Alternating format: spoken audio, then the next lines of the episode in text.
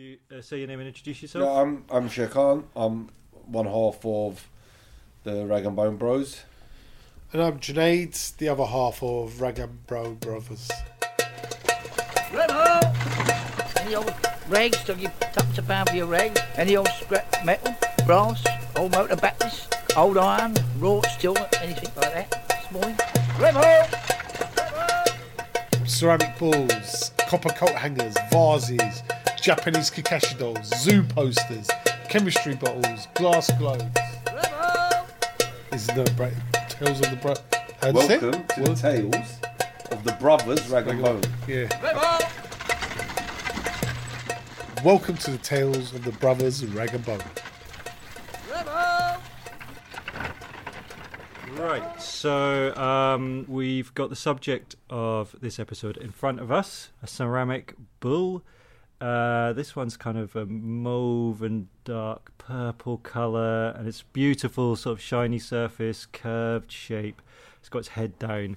Um, and uh, we're talking about the story of how this bull came to be here today but it's also a story with a bit of a, a with a moral to it, I guess, or that it's got a question in it because um, behind you, Junaid, you've got um, boxes. Uh, you've got a small herd of these bulls behind you in Yeah. boxes, and um, the this one in front of us uh, that we got out is, is old, um, but the ones behind you are, are new. These are new, and that's an original. That, that's Now, yeah. When I say original, that's they're all the original. original, but that's from the guy that actually designed it and made it, started it all off. Well, I suppose so. That's the question in this story is kind of what's this business all about, really? This antiques business, in a way. You know, what makes something worthy and special to be in this shop? Um, and I think we're kind of going to hear how your your answer to that uh, is different from some other people's, and some people have disagreed with with with how you see things.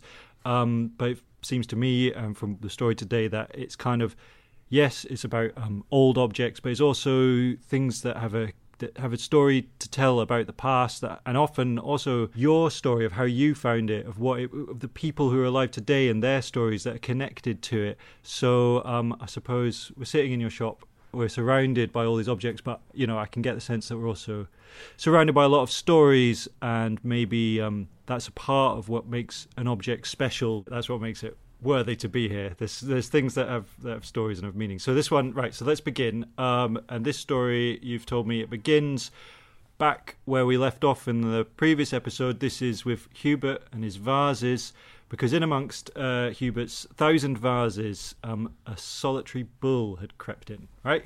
Yeah, that, um, on our what it is on our first trip with Hubert when we first loaded the van, he gave us this bull and he goes, "Oh, you guys might like this." So we packed it up. We didn't think much of of it then, so we just packed it up, and it went. It was kind of like amongst the vases and Amongst the jugs and all of that. So we just we just kind of wrapped up and, and brought it back here. And then we, once we cleared everything out, once we got to that on the thing, um, we we took that with us. We brought it to the shop. We'd done a couple of shows, but some people made silly offers or whatever. But then it was in Flatiron when someone saw it, and so like it was just on display amongst all the other vases. And my brother really liked it. He he, he was Yeah. umming and ahhing. Should I sell it? Should I not sell it? Should I sell it? And that day we put it out. It was a really busy day. Someone just came up and said, "How much is the ball?" And I just said off the top of my head, 125. Without even questioning it, he just, yeah, here you go, bought it, and went. And then my brother goes, "You say something?" I go, "Yeah, I've sold it." And he goes, "Oh," I was thinking-" and I go, "Then you should just taken it." But you know, and then what happened is when we went back for the second lot, um, second vases to pick up from Hubert, my brother asked him, he goes, That ball was really nice. Where'd you get it from? I want one for myself. And that's when Hubert goes to my brother, Oh, they're made by Otto Ceramic. And he goes, Well, do you really like did you really like it? And we go, Yeah, he goes, Well, his son is just down the road and his son's in charge of the um, The factory. the factory now. And then he said to us, um, "You know what? Let me take you to the to the Otto factory, and you can meet Otto himself, Otto Junior." And he said to us, "You know, Otto Gerharz, the original Otto, had passed away recently, and his son is still uh, continuing."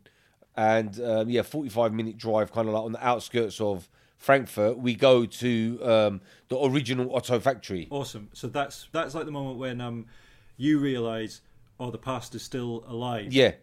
At that moment, we kind of understand that these are still being, pro- or there is someone still producing these. And then, you know, we're even more kind of like shocked when we find out it's his son and it's still being produced in the same factory. And, you know, yeah, we said, yeah, let's go down there. and like it was like it was a high ceiling, but it's just shelving up to the sky. You know, you look up and there's like a mismatch of old vases, new vases, And you all the like, kind of like new things that he's been making. But um, like, it was like as if I can't explain it to you. Like you had to see it. It's like time has stood still. It's like all the shelving, this like wooden warping, um, dust everywhere, and then he goes, "Well, do you want to have a walk walk around?" And we just walked around, and then he was explaining to us what this area is, what that area is, um, and he was really saying, "Look, you know, it's still the same. Nothing's changed. It's there's no machinery. He does. It's literally him by hand and his part-time worker doing all the work. Yeah, The it's same as exactly, his father. yeah, exactly Yeah. As, fa- as he would have been done, doing with his Uh, the, father. the factory layout. He said the factory layout hasn't changed since 1962. He goes, it's still the same layout. You know where the shelves. That's where his father planned the shelves. The drying area. His dad made this special glass, and the sun dries them. He goes the waiting area. He goes, this is where we color them. We thought, wow, this is like this is for us. It was amazing. You know, we we loved it. You know, It was like stepping back into the Yeah. the pottery scene that you've like, Yeah. you've fallen in love with anyway. Yeah. That's it. So I mean, we you could see that this is this is the place. I mean, imagine at the time there was dozens of people working in there. and he was saying that that's when he told us that his father is one of the chaps that first invented the ingredients for this lava lava effect So what is that? right what it is is when you get a color so just say you get you got a red and then you glaze it to make it shiny. But when you add this ingredient whatever it is they all keep it secret. It's like coca-cola you know no one knows the ingredient. They add that and there's no way you know what kind of effect it's going to give. So it's ba- it basically looks like lava like volcanic ash popping. And he goes his father was one of the first chaps to invent it or put it together when he was working at Ruscha Art but this is back in the 50s um, he was working with another chap I've forgotten his name. Together they together they designed the bison and the ingredients for the lava and it was a massive hit straight away in Germany. It was a company called Ruscha Ruscha Art. And it was a hit. Straight away. It gave Ruscha art a really big move into the ceramic kind of world or, or whatever. And then Not he- only in Germany, I mean, all over in England, all over America, Europe. Um, you know, that- It just took off. It took off.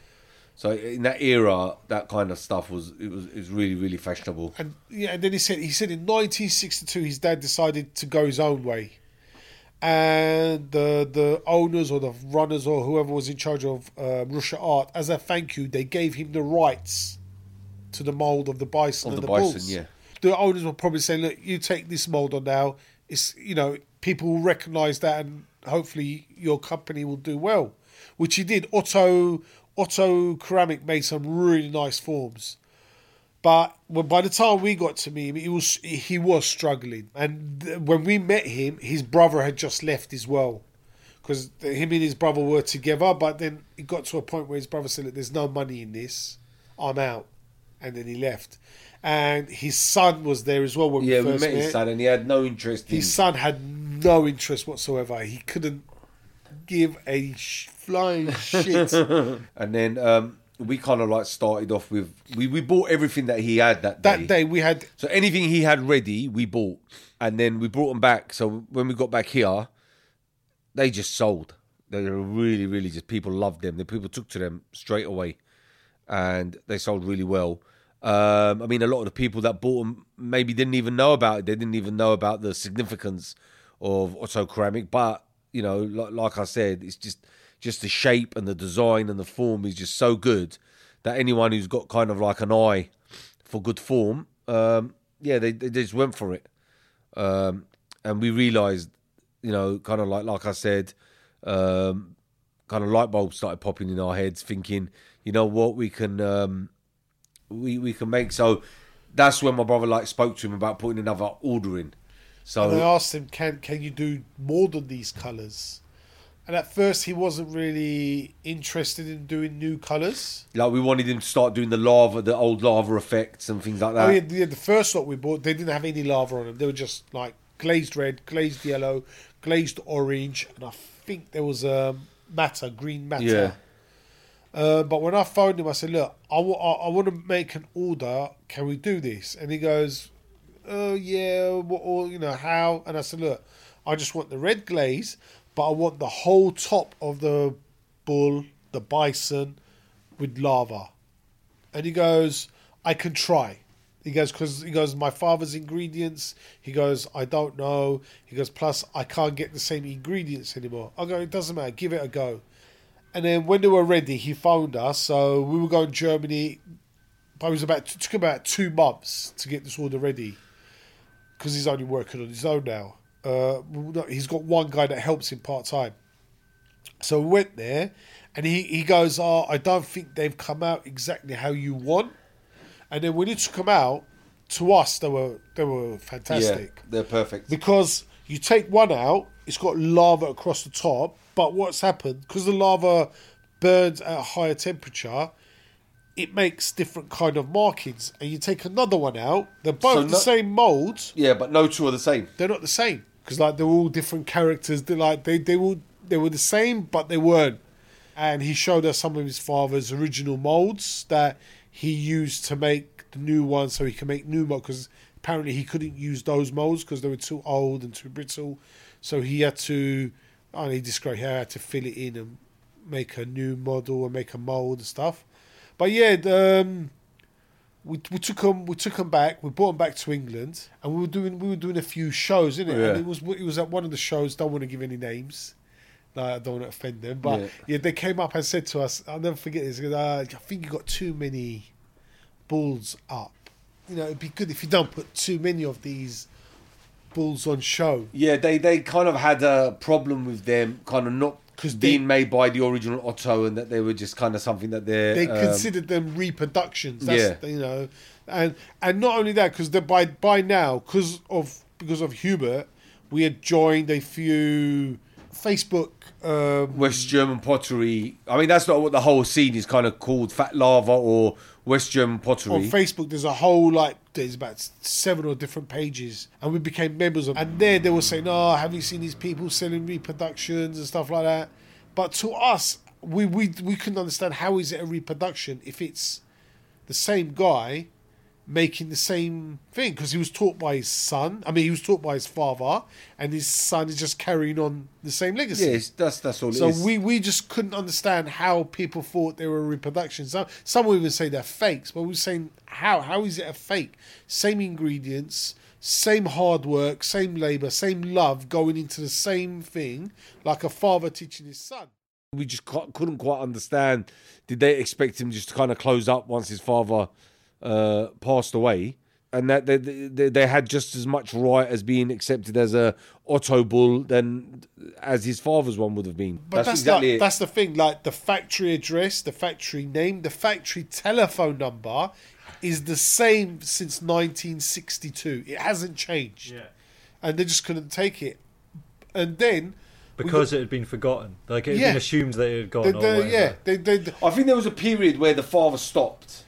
Late seventies. His father, yeah, kind of no early eighties. I think up to up to about seventy nine. I think in the early eighties he stopped, and then he started again just kind of like before a few years before he passed away. So people kind of made a junction in that, in, you know, a juncture in that anything before he stopped was acceptable, and then when his son carried on for for some reason.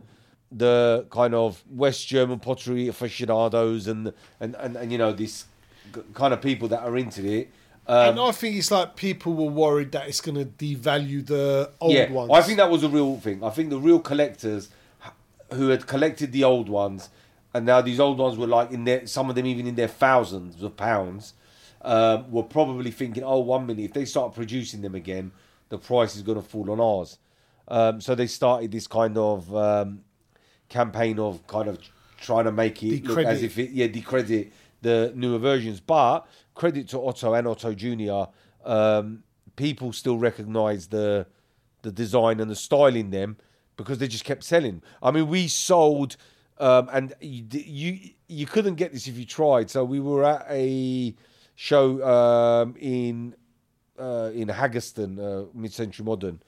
A lady from America comes in. She's an American lady, and her father is a, a modern day cowboy, as in he Ranch. yeah, he has a ranch, and his whole thing is he cattles bison.